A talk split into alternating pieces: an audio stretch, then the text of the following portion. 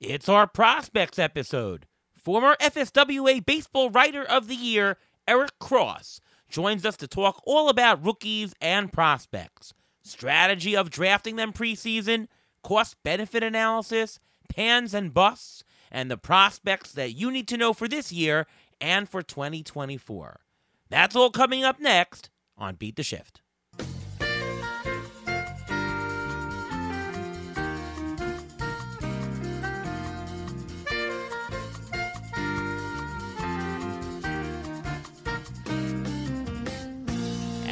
And welcome to another episode of the Beat the Shift podcast.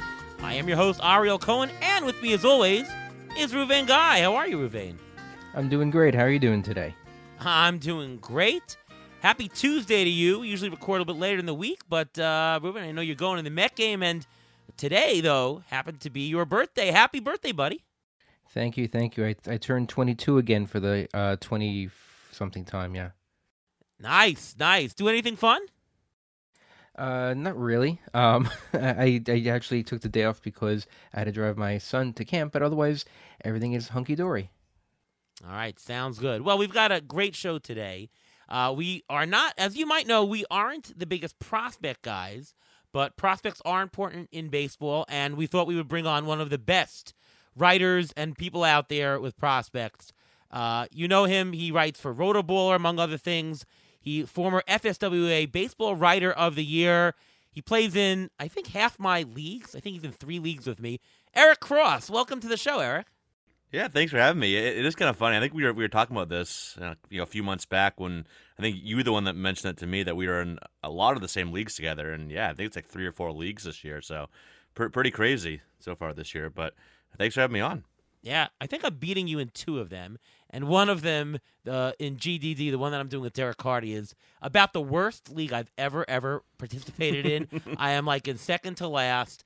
Everything has gone wrong. A thousand injuries. Alek Manoah, ho- uh, the Urias, you, you name it. Uh, you name a guy who's injured, he's on our team, and it's just so embarrassing. But uh, otherwise, I'm otherwise I'm doing all right in leagues. How are you doing in your other leagues? Uh, you know, it's a bit of mixed bag this year. Some of my my best ball and DC teams haven't been doing the greatest, but uh, I'm currently leading the um, Highlander Dynasty Invitational, the one that's uh, as you know Jesse Roche and uh, James Anderson and you know Jeff Ponce, Chris Clegg, bunch of people are in that one. Um, so I'm currently leading that. Uh, you know, m- middle of the pack in GDD right now. I think I, was, I think I'm in fifth right now out of 15. So actually, you know, not too bad. But my hitting has just not been there. But you know, hopefully some of these young guys that we are you know going to talk about today could help give me a nice little boost on the uh, second half of the season. Yeah, and uh, Ruvain, you're doing pretty good in GDD. I think you're in second. I, I am in second. So far, I've limited the injuries. I don't know how that's possible, but I, I suffered the uh, Cedric Mullins injury, which got a lot of the Orioles prospects up as it is. Um, and Mullins is back. I, I, you know, I weathered the storm, and I somehow still in second place. But there's one team is just running away with it, and that's I don't think anyone's going to catch them. All right, so we'll talk names. We'll also talk strategy as always. So before we, you know, get into it, I just want to throw out there, you know, in the middle of, in the beginning of the season, everyone drafted a bunch of rookies or prospects. Let's just let's just take stock of which ones have actually panned out. Like, you know, let's actually go through a couple of names and say, hey, okay, that guy panned out, that guy didn't. Like, for example, if I said Corbin Carroll, you would all say, yeah, that guy panned out. um, Adley Rutschman, I think that's a pretty pretty much of a yes, right? Yeah, yeah.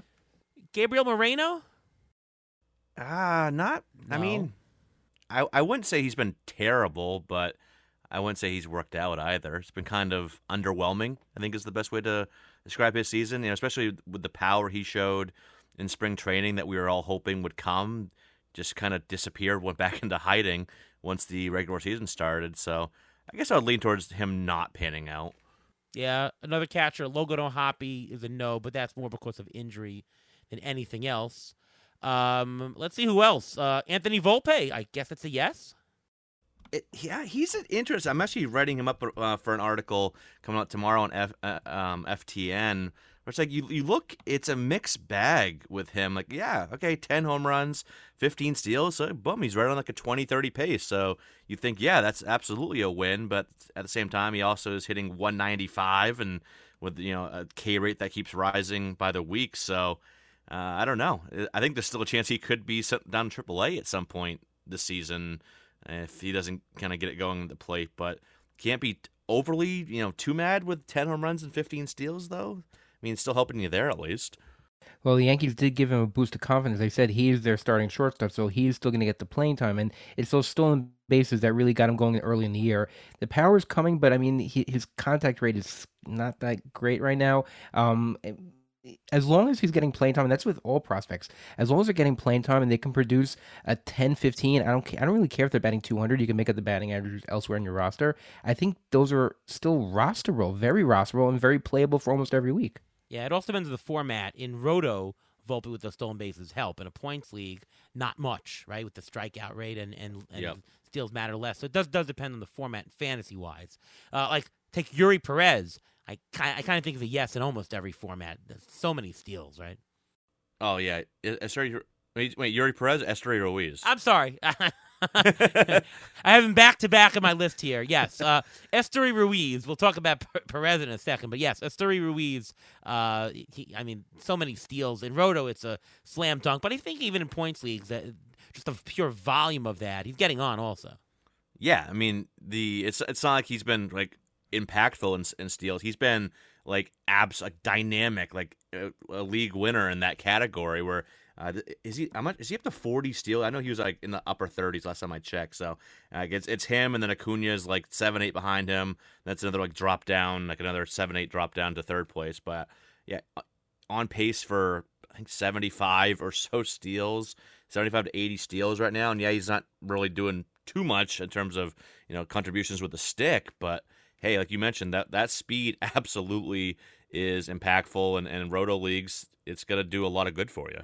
He's not quite at 40. He's at 39, but he'll get there any day. Uh, no power at all. We knew that, but he's batting about 260. So you know that yeah. that's not that's not really killing you. You're you're getting more than what you wanted out of him, especially in the stolen base category. Um, we'll talk about the pitcher later, but to, to fill out the other hitters, uh, Yoshida on the Red Sox, not exactly a rookie prospect, uh, but he's a rookie for the league. I have to say that's that's a yes. And projections were all over the place on Yoshida, but uh, the Red Sox, I think, seem to have found uh, a, a net accretive asset, right?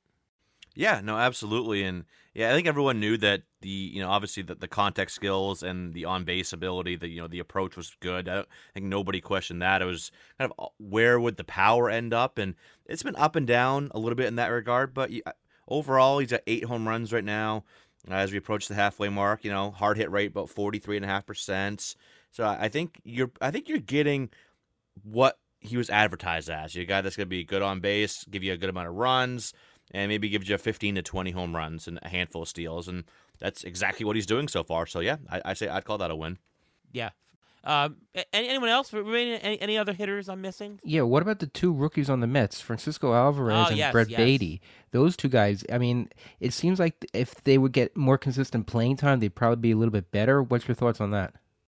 Yeah, no, Alvarez has definitely kind of turned it on over the last month or so, especially in the, in the power department. Yeah, he's only hitting 220 but he's got the 12 home runs and just 186 plate appearances.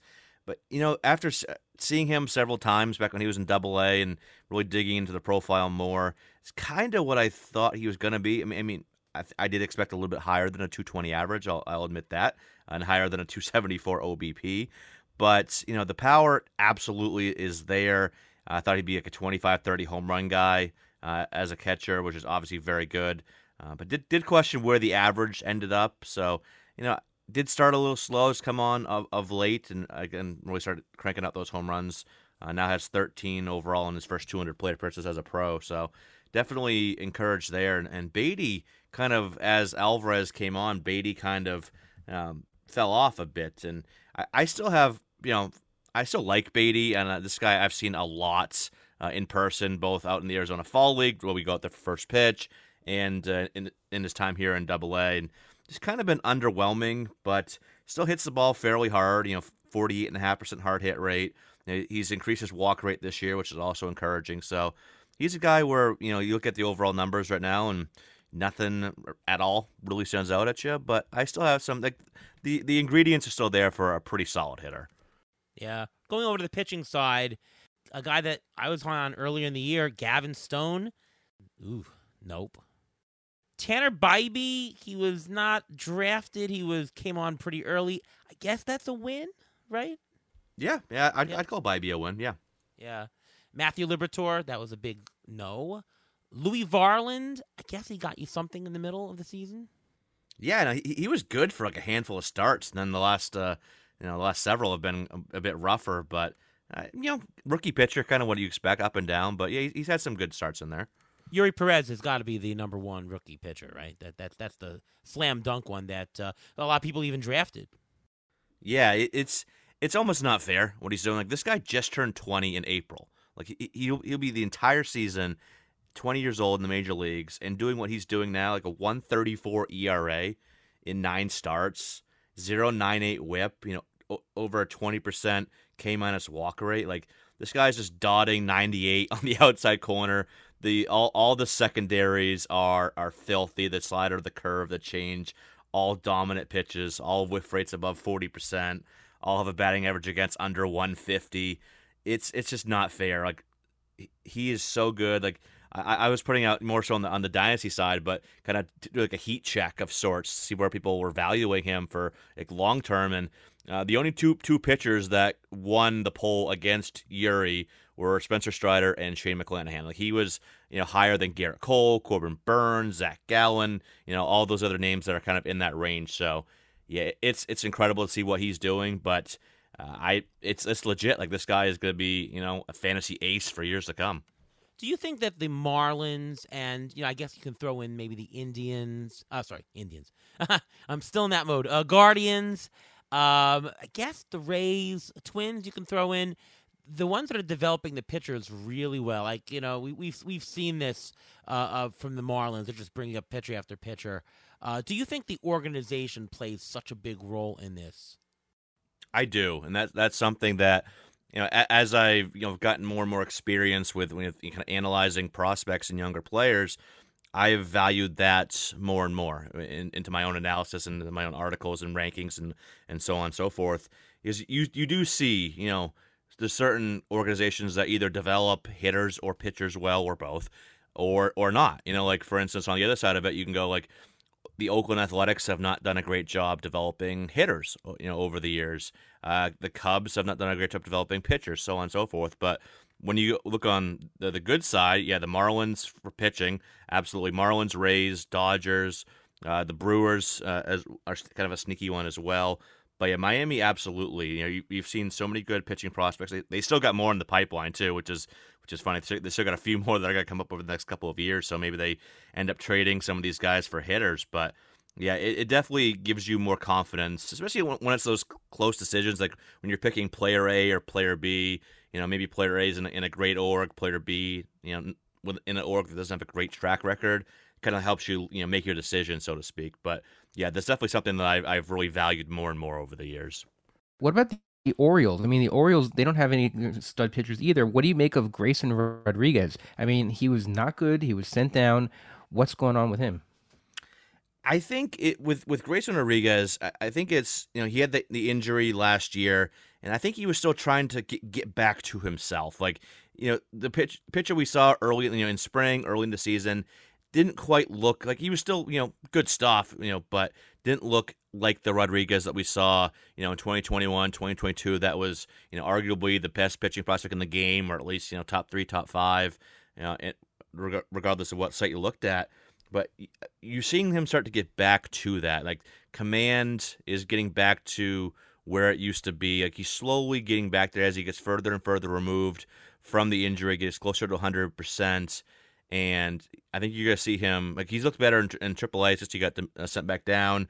Had back to back double digit strikeout. You know the velocity's ticking up. The the pitch his pitches look crisper. He's locating better. So I think it was more so you know not necessarily a product of Baltimore because Baltimore I actually think is uh, a very good player development organization. Yes, more so on the hitting side, pitching side. You still got to you know. Will, will will Rodriguez pan out? DL Hall, another one, big one for them that has a lot of command and control issues. Well, we shall see uh, in those two guys, but uh, I think it's with Rodriguez getting back to you kind of what made him so good before the injury. Get back to, get back to the basics, and I think he's going to be fine moving forward. Mentioned Rodriguez there. Did, did I miss any of the uh, pitching prospects that came up this year? Yeah, you missed uh, Hunter Brown. I think he's done. I, I, don't know if you count him as a, as a prospect anymore. I don't know if he graduated or not. And you can also mention uh, Kodai Senga, similar to um, um, Yoshida coming over. Senga was technically a is technically a rookie, and he's shown some flashes, but not not not really not not much consistency. He's pitching much better at home. His splits are crazy. He's pitching much better at home than he is on the road. So uh, a couple things to think about hitters versus pitchers. Do you think, Eric, that um, the pitchers pan out less frequently than hitters? I mean, I know that's true, but do you think? Let's add something to that. Do you think that um, pitchers pan out in more of a long term way, and hitters appear more short term, or do you think that oh, it's it's you know it, there's still a learning curve. Some some prospects pan out right away. Some prospects take long. Do you think there's a difference pitcher versus hitter in terms of time that they really start getting to their full potential in majors? I do, and we've kind of seen that a lot over over the you know last handful of years. That pitchers take a little bit longer. It's like they're the, the late bloomers, so to speak.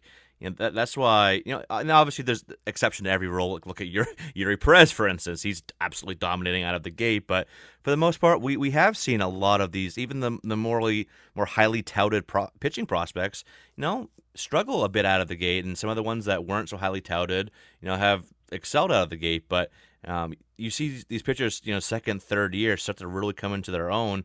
I mean, I mean, look at you know even a guy like Gerrit Cole, who was one of the top pitching prospects in all baseball way way back in the day. At this point, in his first couple years in Pittsburgh, you know, yeah, he wasn't terrible, but you know, he was kind of you know not great. Didn't come you know live up to his potential, and then that third, fourth year, he really started coming to his own. And obviously, he's been one of the best pitchers in baseball for you know basically the last decade or so now.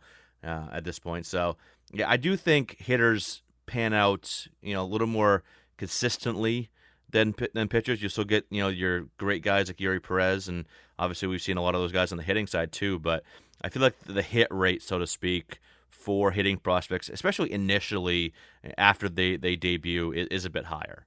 Do, do you think that the uh, hitting prospects that have more of a uh, more of a speed uh, ability pan out more than the ones that have power. I mean, obviously the case uh, we have uh, Esteury Ruiz this year, who's just obviously on fire. Do you think that the, the the ones who showcase their speed have a higher percentage chance to actually hit the ground running than the power ones?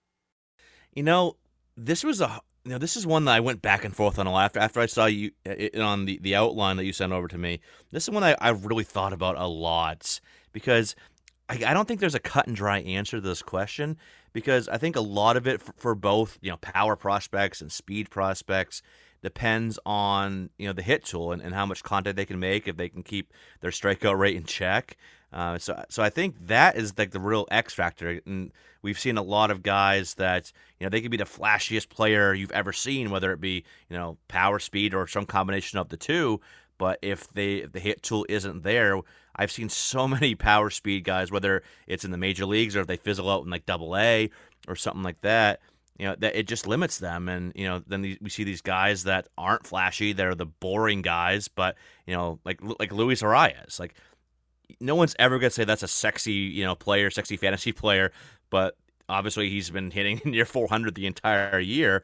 And oh, 400 hit, is sexy. That doesn't get any sexier than that. It, it, it does. I, I will give you that. But you know, at the same time, he doesn't have. He's not going to hit 30 home runs, steal 30 bags, anything like that. So yeah, I think these guys that, and that's another thing that I've you know valued more and more in my rankings over the years is you know these guys that have the hit tool that have shown that all right, they're going to put the ball in play. You know, maybe they won't be you know huge power speed guys, but they're going to be you know staying in the lineup. They're not going to go through as many peaks and valleys as a lot of these other young players have. And those are the guys that are, you're going to pan out and have pretty productive careers. So that's the part that I, I've been valuing more so. Yeah, and I want I wanted to ask, based on what you've seen this year on the rookies and, and, and how they're touted, whether they're speed guys, power guys, do you think that the minor league system has completely recovered from the missed year of the COVID year, or do you think we're finally, you know, we're finally seeing the the full recovery and and and, and there no you know no no um, minor leaguer is being left behind at this point. I think we mostly are. Uh, I th- I think some of the, the guys that like the uh, international guys that signed like right before that are still kind of playing a little bit of catch up, but uh, at this point, I, I think we are pretty much out of there. Against some of the, the older college guys got, that got drafted in 2020 are, are, also kind of a little bit behind schedule. But even those guys like Heston Kjerstad from Baltimore, great example of that. Number two overall pick in that 2020 draft class. You know, he's he's up in AAA now, approaching the major league. So I, I do think you know obviously it took it took a few years as we kind of knew it would, but I, I do think that we've kind of mostly I was like 95 percent. Uh, put that missed COVID year in the rear view, which which is nice to see you know, Ruvain always asks this to me, and uh, he believes, or you tell me if you believe in the sophomore slump that uh, you know you have a good good uh, prospect does well in the first year, and all of a sudden doesn't do well in the second year, and you know, a do you believe that, and b is that if if it happens to be true, do you is that a product of uh, just the league figuring out the player, or is that a product of regression? You know, if somebody overperforms in the first year, well, he's likely to regress in the second year. Um, what's your take on sophomore slump? I don't believe in it more uh, really these days. In the past, sure, I think that's kind of a thing of the past now. I do think there there's absolutely adjustment periods on both sides.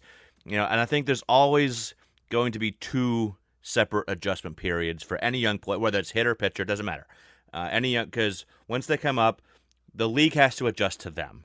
You know, because you know with, with a pitcher, like all right, they have, haven't seen this guy's stuff before, so he could start really hot out of the gate, and then all you know, obviously we have endless amount of data and um, analytical stuff that at our you know these teams' disposals that they can make those adjustments so quick. Doesn't doesn't have to be film study in the offseason to be like, oh, hey, maybe we should, you know, approach, you know, this guy like this or attack this guy like this. You know, that's something they can do like between innings, you know, like so the next at bat they can have a whole different, you know, approach versus the pitcher or versus the hitter. So there's always that first adjustment period where the league adjusts to the player. And then that needs that, that second one needs to be all right, the player needs to adjust back. And then once both those adjustment periods have happened, all right, then we see what is this player going, going to be moving forward after those two periods have happened. So, and again, that's happening sooner and sooner these days. So, I mean, I guess yeah, the sophomore slump was the term that was kind of coined to uh, describe this, but that's this is happening, you know, month to month in, in a player's rookie season, and, and we've seen that with with a, plenty of players now. So, uh, I, I kind of think that's where the uh, the game's going. And I'm glad he's mentioned the month to month because if you look at Francisco Alvarez, I, I'm a Met fan, so I'm watching this stuff. Alvarez, April, he batted 194 with one homer. May, 292, seven homers. June, 164 with four homers. So you can see them, everyone's adjusting so much more just because there's so much information out there. And we have it so much more at our fingertips that I'm actually going away a little bit from that idea of a sophomore slump. I think may get may get a sophomore slump more from the pitcher because sometimes the pitchers don't necessarily, if they do well the first year, they don't really try to do too much in the offseason to try to tinker with what they're doing. So leagues tend to, you know, change uh, and, and catch up to the pitcher and as opposed to the pitcher changing and, and improving. What do you think about that? Yeah, it's almost like a, a, big like chess game, so to speak, big mental game. Because yeah, let, us say a pitcher absolutely dominates and really impresses their first year. You know, obviously hitters are gonna you know, teams are gonna look all right. What is he throwing in certain counts? How is he attacking righties versus lefties? And they'll have a, a new game plan to face him the next season. But if the pitcher's dominating, like like you were saying, you know, maybe he's like, all right, no, I've, I've been doing really well, so why, you know, why fix what's not broken, so to speak? But at the same time, they almost got to be thinking ahead, like, all right, they're gonna make adjustments, so how do I, you know, make sure that I can keep dominating? So yeah, it definitely is. Like baseball is, I think, the most mental mentally stimulated game out there with how you know obviously that the hitter versus pitcher dynamic that you don't get in, in other sports so yeah, I, I, definitely think there's a lot of that that goes into it. I want to ask a question about skills. Um, you know, we, we, talked earlier about you know whether um, prospects that are speed oriented versus power pan out more. What do you think is the skill that's translatable the most? Um, that that for for hitters uh, when they come up that okay they've had this skill that translates the most. Is it a walk rate, a strikeout rate, a, a power, whatever it is? Uh, and what is the skill for pitchers? Is it command, control, uh, strikeout ability? Um, what do you think is the is the most repeatable from minors to majors that translates the best for both hitters and pitchers? I think the the approach for hitters, the approach for sure, and that's something I you know look at at all levels. You know, e- even way down in the, in the deepest parts of the minor leagues, down in the Dominican Summer League and the complex level, where you know it's hard to take numbers you know too seriously because you know especially with hitters that get off to the hot starts because the quality of pitching down there isn't the greatest. But one thing that you can really you know tell at any level, you know, regardless of how high or how low they are, how young or how old they are is the approach. Is this guy willing to work the count, you know, hunt out pitches to drive, not swing and miss outside of the zone? Um, so approach really, you know, is translatable across any level, especially when a prospect goes from the from the minors to the majors. If, that's something that if, if they have it, they have it. And obviously that's it's not an exact science, but yeah, I've I've kind of seen that a lot of those guys that showcase that they can draw walks at a high clip, keep the K rate in check that does translate you know, a bit more. And I think I think power does uh, to a certain degree as well. You know, we've seen you know we have a lot more data at our disposal now, even in the minor leagues, and you know we get more and more of that every single year. So we, we see you know which guys are hitting the ball hard in, in the minor leagues, and I, I think that that is starting to translate over pretty frequently as well. With with pitching, yeah, it's again, it's it's a lot of the, the unsexy tools that that translate more consistently. You know, the same thing like like I mentioned with hitters. You know, with pitchers, the guys that can can command the ball well usually have pretty good careers or hit the ground running more consistently than these guys that have great stuff and yeah they can strike out you know 30 plus percent of batters but if they're walking 13 14 percent of them like you know again i go back to dl hall with baltimore you know, it's going to take them a lot, lot longer to kind of get their footing at the major league level. But if, if guys are able to, you know, keep the walk rate in check, you know, but and at the same time, then then you get the studs that do that and miss bats, like Eury Perez, for example, and, and guys that can get ground balls. Um, kind of like that combination. That's the kind of the winning recipe for for young pitchers.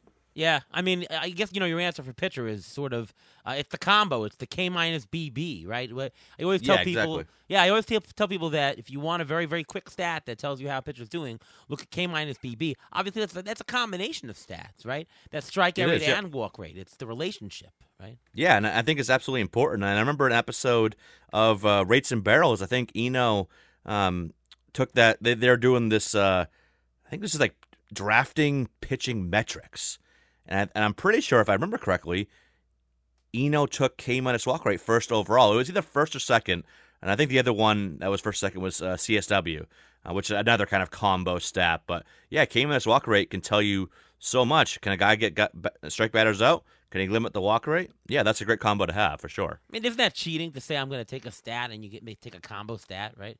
I mean, I mean, kind of, yeah, a little bit, sort of, sort of.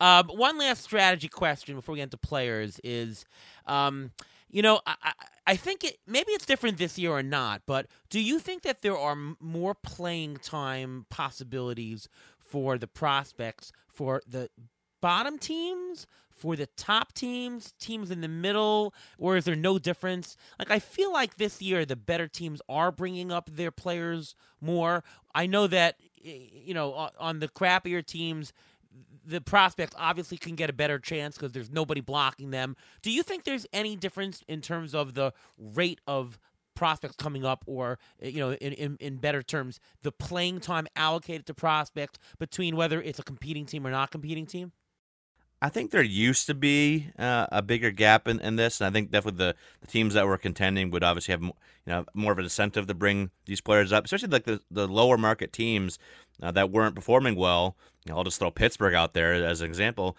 Didn't really have much of an incentive, you know, a handful of years ago to bring up their top prospects when they can just wait, you know, until the following year, get the extra year of control, which obviously is huge for these small market teams that don't have, you know, the payrolls like the you know the Red Sox, the Mets, the Yankees, the Dodgers have that they can you know be afford to sign these guys once they hit free agency, you know, in their age 26, 27, 28 seasons.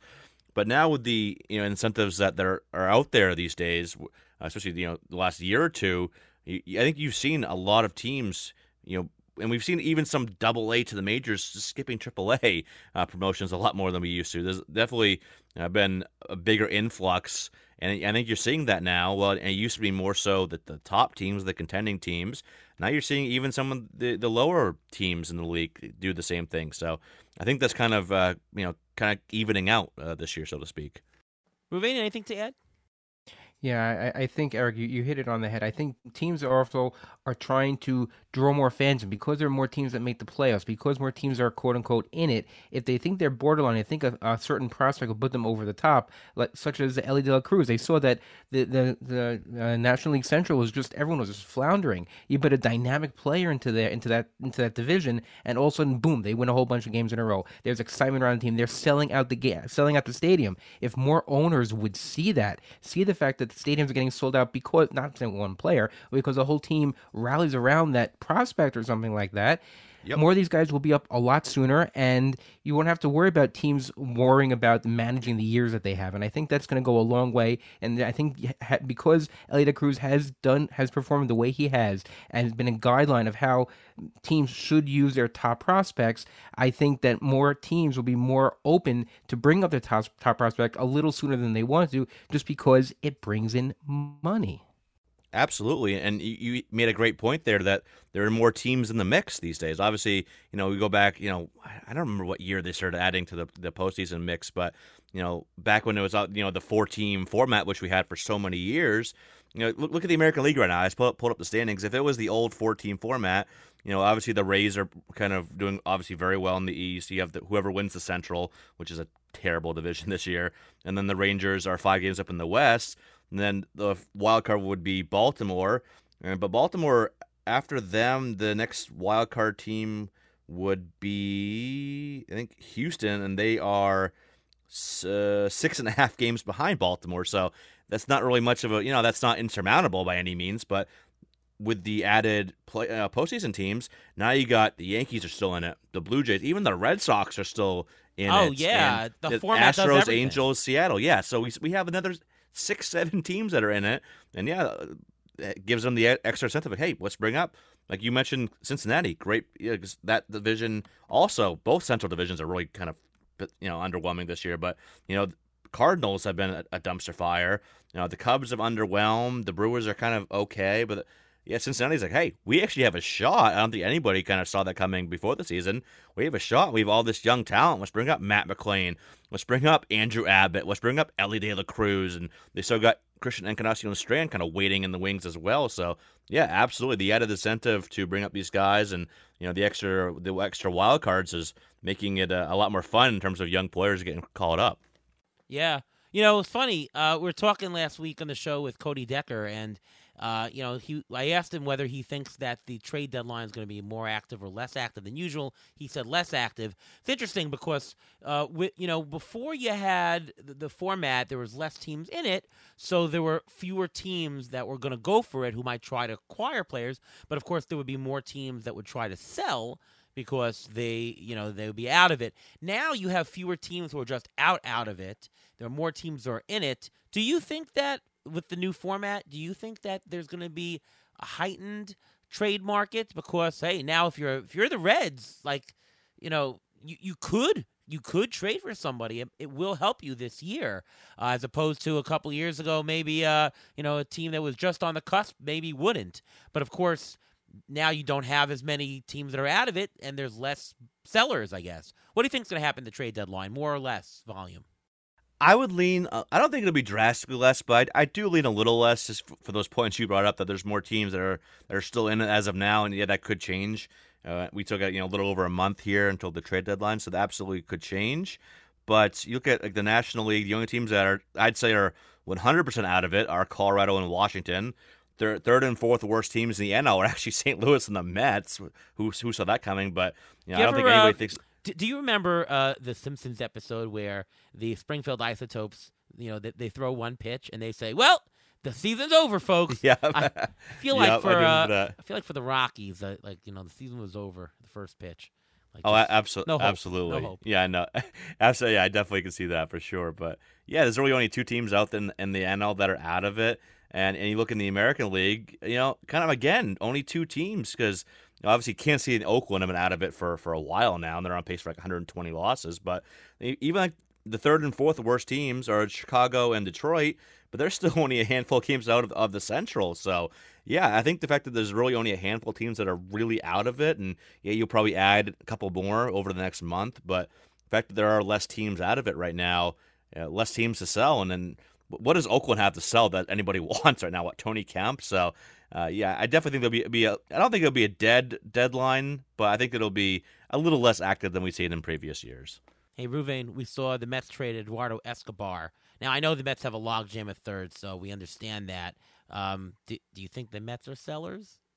I said last week that I think they'll be sellers, and uh, literally the day after the podcast came out, they they sold on Eduardo Escobar. I think that was more of like you said, mentioned a logjam. They wanted to get Brett Baty more at bats, but um, I I do think they are going to end up being sellers because they haven't proven over an extended period of time that they can get back into it, and there are so many teams that they have to frog jump and and leap over to get back into this into the into the, well the division I think is, is gone. But even in the wild card they're behind the Phillies. The Marlins don't like look like they're stopping anytime soon. As long as you know they don't have to shut down some of their starting pitchers which is a little bit concerning. Even Sandy Alcantara uh, threw uh, gave up only one run in his start tonight. So if he if he turns it around can you imagine how good the Marlins are going to be? Yeah so let's talk a little bit about a couple of specific prospects that came up, and we'll get into a little bit of discussion about cost benefit analysis. But first, it's the Injury Gurus Trivia of the Week. So now we're going to start talking about some of the individual players having to deal with prospects. And one of the players that we have to talk about, obviously, is Elly De La Cruz. Elly De La Cruz has come to the majors. He's already hit for the cycle. He's shown flashes of speed. He's turned around the Reds team, moved them all the way into into playoff contention. So my question, my trivia question for this week is. What percentage of leagues in NFBC was Elly De La Cruz owned before he was picked up, before he was uh, brought up by the Reds? And what was his preseason ADP? Eric, what do you think? Yeah, you're really testing my memory on, on this one. I will say I feel like he was in like the 350 range, uh, and then I'll say uh, for ADP, and then for percent rostered. I mean, it couldn't have been too high. I don't think many teams were drafting him uh, back in preseason, so I'll, I'll say like 12 percent or so. Nah, it's gonna be later. Yeah, I'm gonna say like ADP 450 maybe, and three three percent of rosters. Well, his ADP from January 1st to April 1st, which is drafting season, was 554. And that's overall, that's in all of NFBC. And the same goes for when he was called up. 51% of NFBC teams, not just short bench teams, but regular teams, owned Elly De La Cruz before he was called up. So this question, the question here is, Eric, is it cost benefit? Wait, wait, wait, cost- wait, wait, wait, hold on a second. If if it's if if he's owned the fifty one percent, that's got to be all for the draft champion leagues, right? There, it's got to be like ninety five percent draft champion and like three percent main. It, you, you could you could say that, but well, listen, we drafted an NFBC team, and in our NFBC league, he was drafted already. Oh yeah, he, you're he, right. he was he was drafted right. preseason. So it, this is it's not just every NFBC league, but this is just this is, I'm saying in general. Is it is there a cost benefit to having someone on your roster who you don't know when he's going to come up, or if he's going to come up, let's say July and August, or at least you think he's going to come up July and August? Yeah, that that definitely is something that I, I've kind of shied away from more and more is going after the, these young guys, both both in draft and fab, because I think it's it's just overall a losing bet for the for the most part. You know, back in you know to answer your question in draft season, you know if I think a guy that like Elly De La Cruz that could have a massive ROI once he comes up, and if I think he's gonna be up in like let's say May, then yeah, even you know a league that has like seven bench spots or so, I'd be okay with taking a guy like that. I think the you know, impact potential is there. But even sticking with Elly, you know, before the season, I think the you know notion was all right. He's probably gonna be up in you know just after the All Star break, like July, August, something like that, and we got him you know a month or two ahead of schedule. Uh, which you know sometimes happens when the guy's this good uh, and, and putting up the numbers he was putting up in, in the upper levels of the minor leagues. So, you know, but going back to you know thinking July August timeframe, you know, seven bench spots, that's that's risky even with a guy with as much potential, like we're talking Acuna levels potential here that De La Cruz has. That's just a hard, you know, pill to swallow when you only have six, seven bench spots, and especially these days when injuries are, you know, bountiful and even more so every single year. You got to have that flexibility. So it's it's hard to have that dead bench spot where a you don't have that flexibility, and b you're just not getting the stats that you would have gotten from another player that you can you can plug in certain weeks depending on, on matchups or you know who's who's healthy during that particular week. So yeah, it definitely has become more of a risky thing. But then again, if you wait till Fab, we we see all these top prospects go for so much in Fab, and we saw that you know prime example of that is back in the month of May when we had like it was like back to back to back weeks, and we had all these you know top pitching prospects that called up. Uh, you like Tanner Bibee, I'll use him as, as, an example. He was going for you know triple triple digits in, in Fab, so you're spending 10, 15, sometimes even 20 percent or more on on these prospects. And yeah, every now and then you get a guy that you know like the, the Acuna's and the Sotos and Tatises that that pan out, and that's a positive one. But more often than not, you're probably losing money on that, and you could have used that hundred and whatever dollars on you know a few guys over the course of the season. So I think it's just a really tough thing to do um, on both sides. That's why I've kind of shied away from, you know, both drafting and you know going after these these rookies in you know when they come up in, in the Fabapalooza because again more often than not you're gonna you know lose out a little bit on it. But doesn't NFBC make a little bit of a difference? Because if you don't draft them in during draft season, they're not available until they're called up. Does that change your strategy at all? Because I know most leagues, CBS, Yahoo, a lot of these players are eligible. You can get them if they're in the minor leagues. They're right. part of the system. But NF, if you're playing in NFBC and you're not in a draft and holder or, or league like that, if you don't draft him during draft season, then he will come up and every, there will be the So is there more of a benefit or more of a, uh, you know, is it better to try to do it in an NFBC league? Maybe. I mean, yeah, in, in you know, league, you know, Fantrax and CBS and Yahoo and, and you know whatever uh, other platform. Yeah, you, there's where you can kind of get them at a cheaper cost. Like, all right, you think, oh, they're, they're gonna be up in a couple weeks. It's it, you know that time is approaching. Then yeah, you can you can try to sneak sneak in there with you know twenty dollar or whatever whatever it is.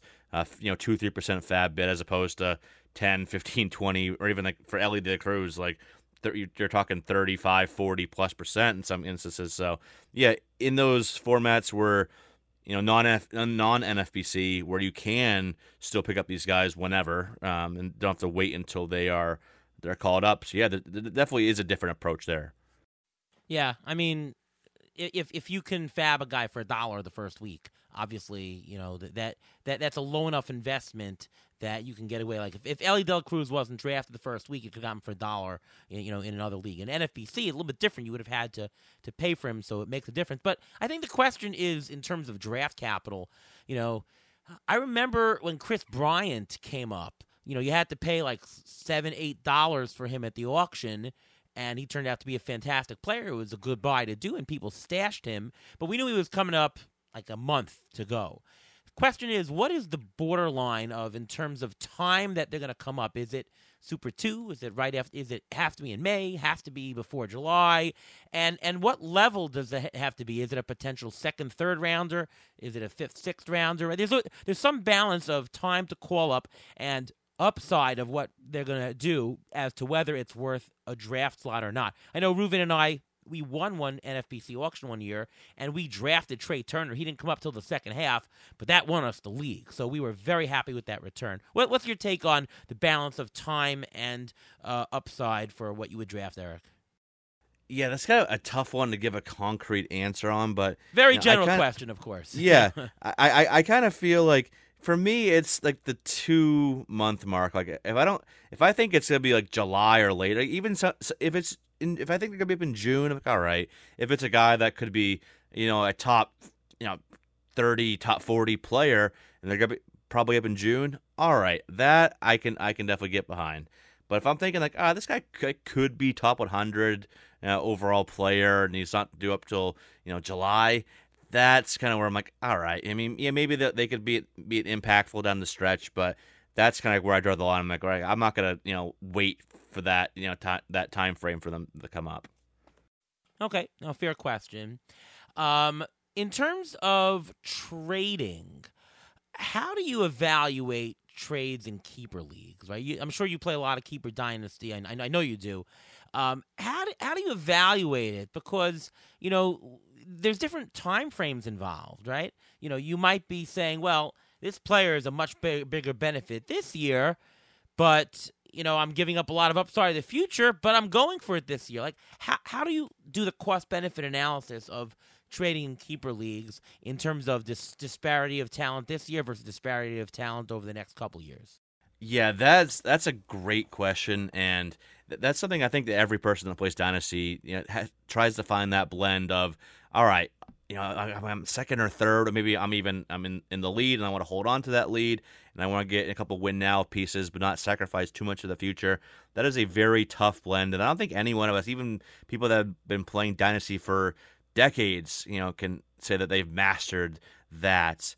But at the same time, you know, that whole saying flags fly forever, right? So if I'm able to, all right, you know, if I'm thinking long term, this might be, you know, a, a uh, little bit of, a, of an L, right? This might be a little bit of a loss long term, but definitely, you know, short term, this is the piece I need. Like I'm willing to sacrifice a little bit long term to get what I need this year.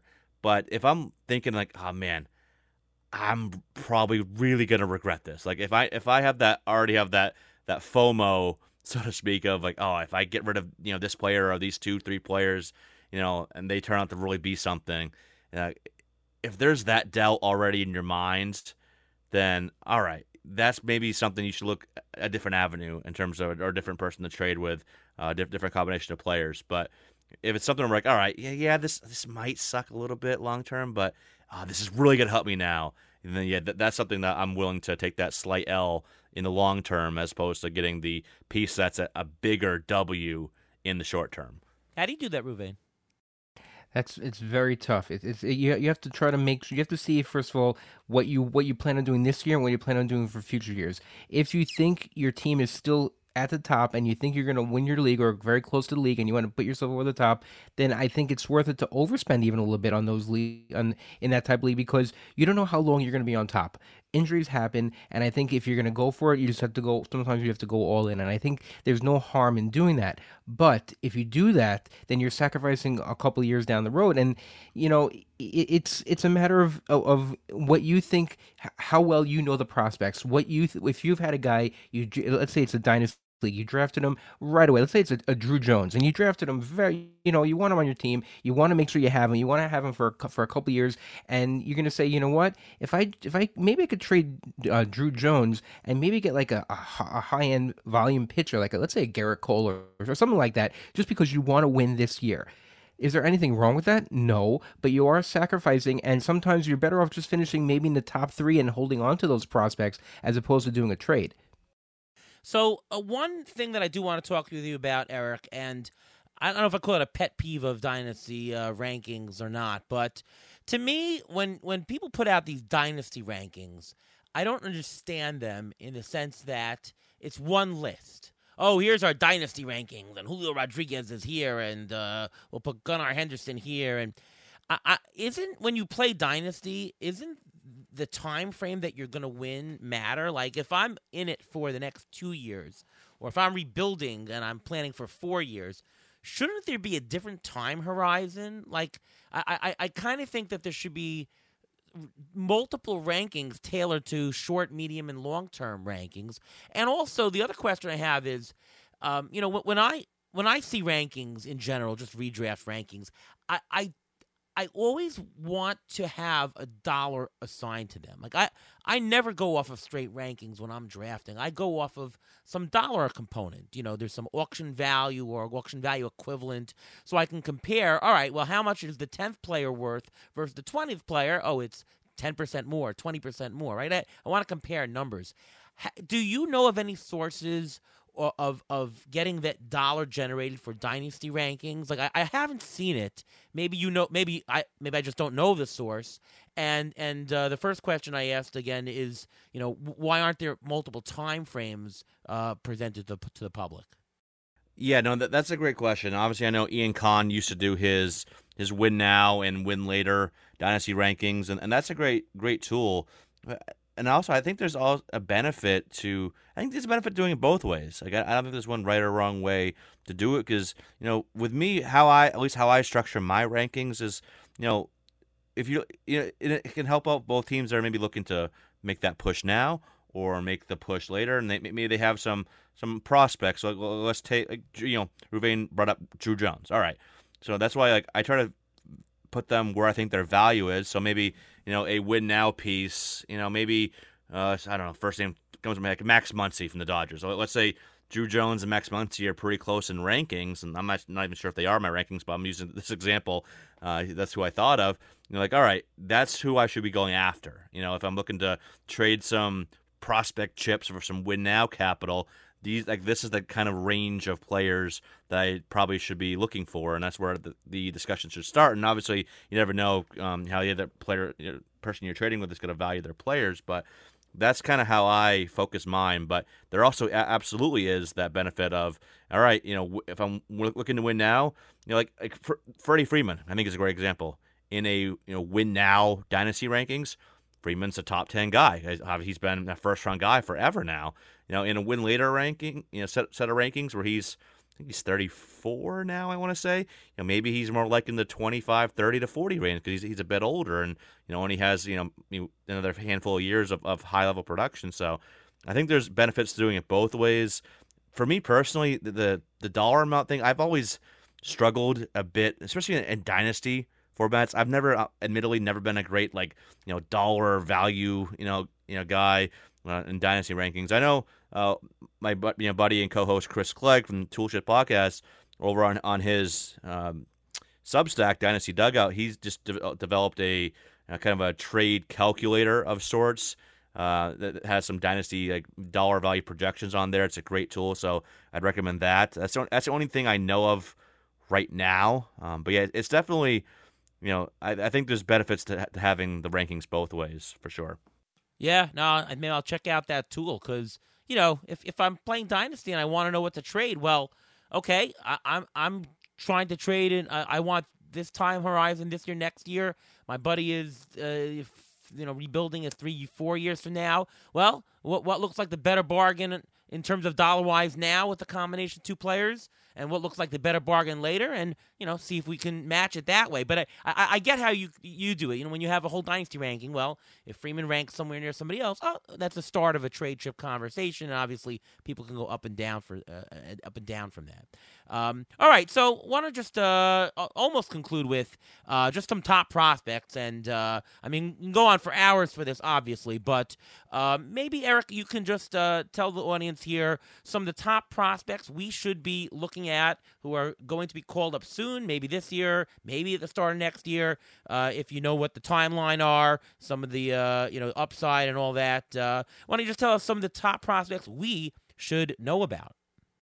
Yeah, and uh, first off, I'll, I'll mention I, I, do an article every Tuesday on RotoBaller, the top 25 prospects to stash.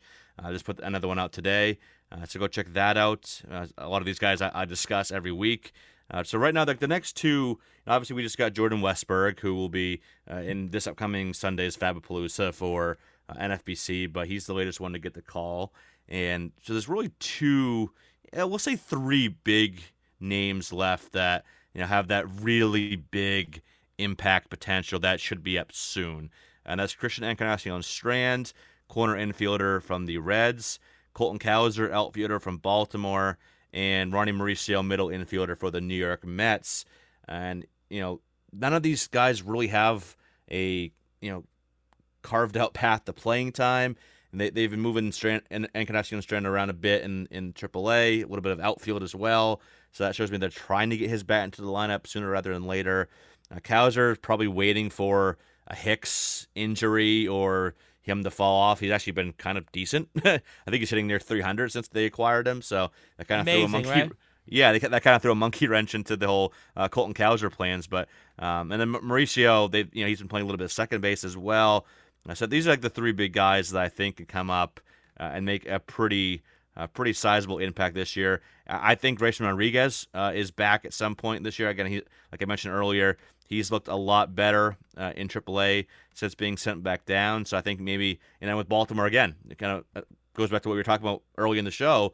Baltimore is in very much in the hunt, and you know I think they're actually leading the wild card hunt right now. So bringing up a guy like Grayson Rodriguez, even though his first what was it eight nine starts, whatever it was, weren't the greatest. This is still a guy that could be an impact arm and has shown that he was a top prospect for a reason.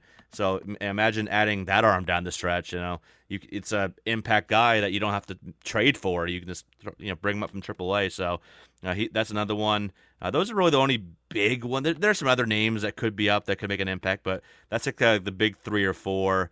Um, next year, though, we, we could have another wave. Uh, kind of some of the top names. Maybe, another one, actually, another one for this year. Maybe Kyle Manzardo, uh, first first base prospect for the Tampa Bay Rays, but there's just no spot for him.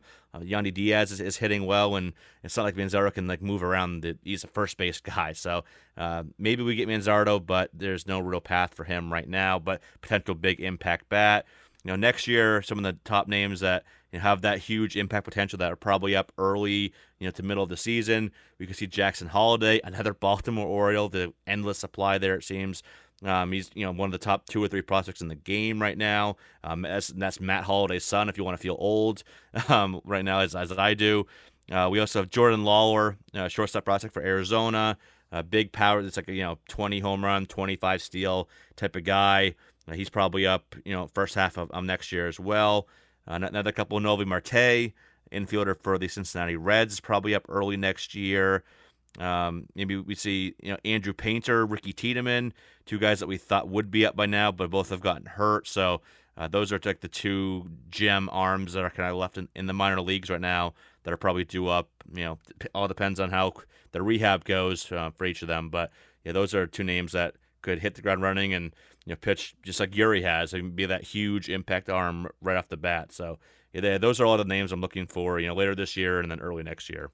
No, thanks for that. Um, you know, you just triggered a memory. Uh, Matt Holliday with fantasy, and uh, I remember playing in a league, and the Rockies played a game 163 that year. I can't even remember who it was against. Maybe the Padres, and uh, it was the last inning, or maybe even extra innings, and Matt Holliday scored on a sac fly, uh, the very last play of the game. And you know, a lot of or most fantasy leagues, if it goes to the extra game 163, that game counts in the standings. And I remember one guy was going to win after 162. That's it but he needed the other the, the person in second place in order to overtake him had to have some Matt Holliday do something, somebody else doing something, and it just happened that everything that could go right for that second place team went right, and on the very last play of the game, won the league of that season on Matt Holliday scooting home from third base. So, um, yeah, exciting fantasy moment I remember.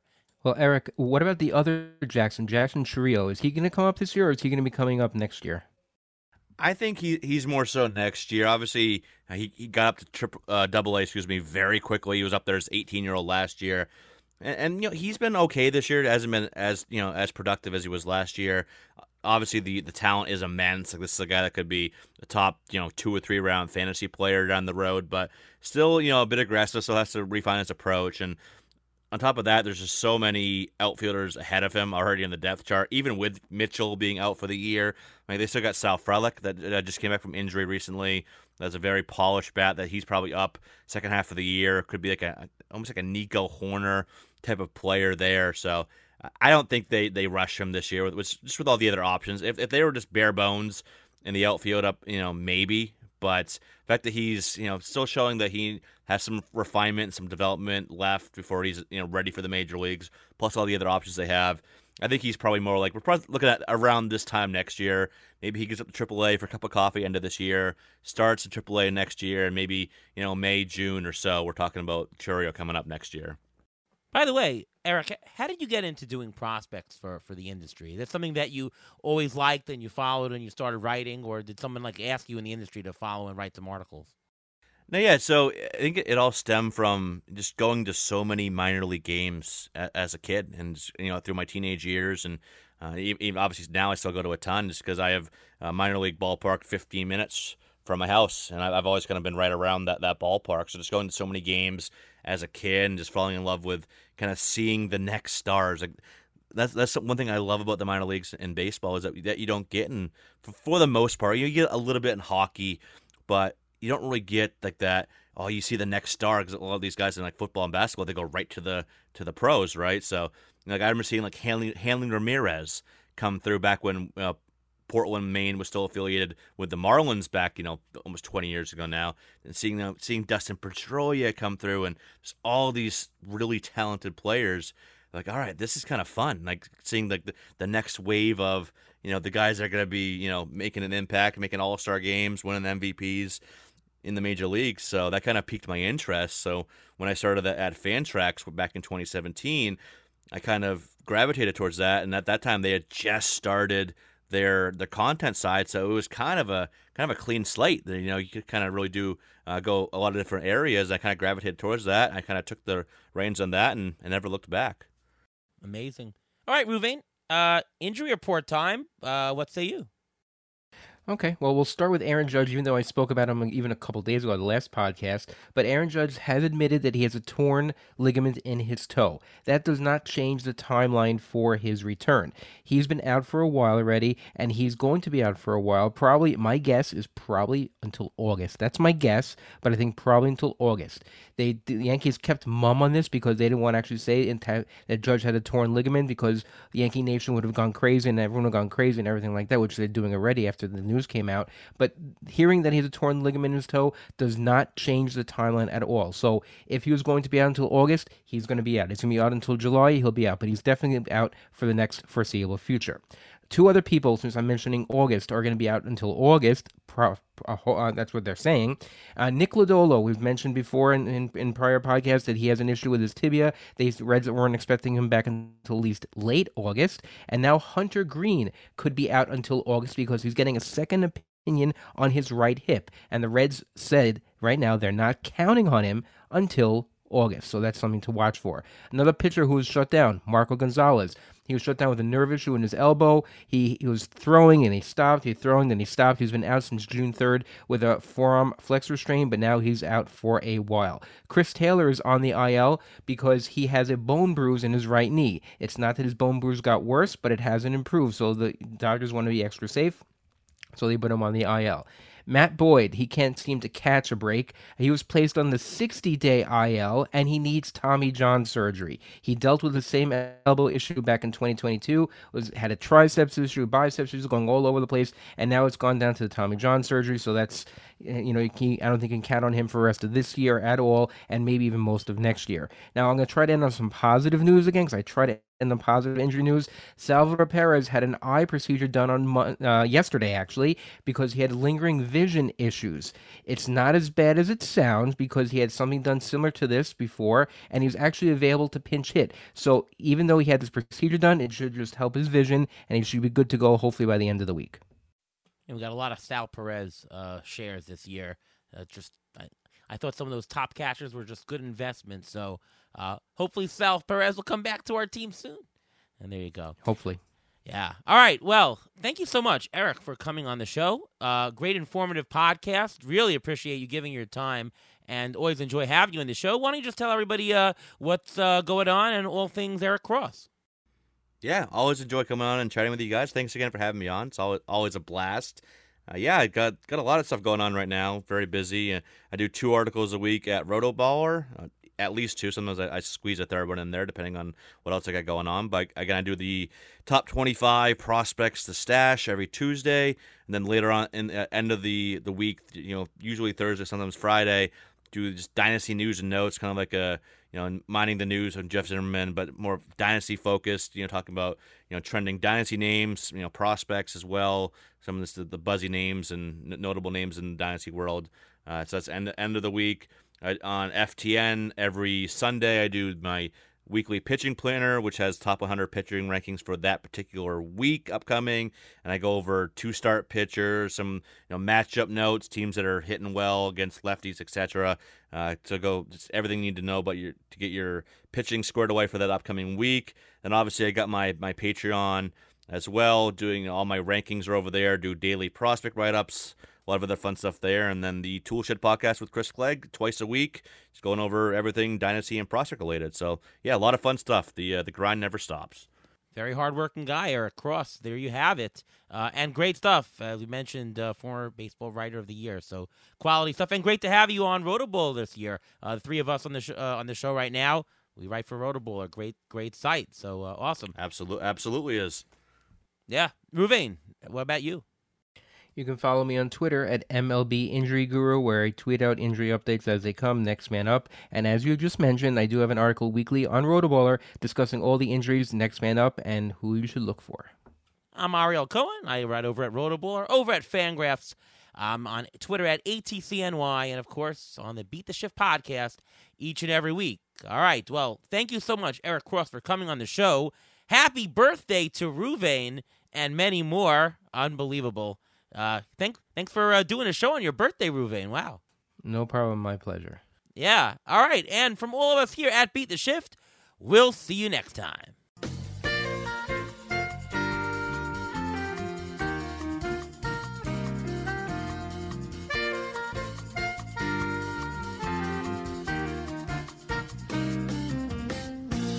Thanks for listening to the Beat the Shift podcast presented by Fangraphs. Follow us on Twitter at beat underscore shift underscore pod.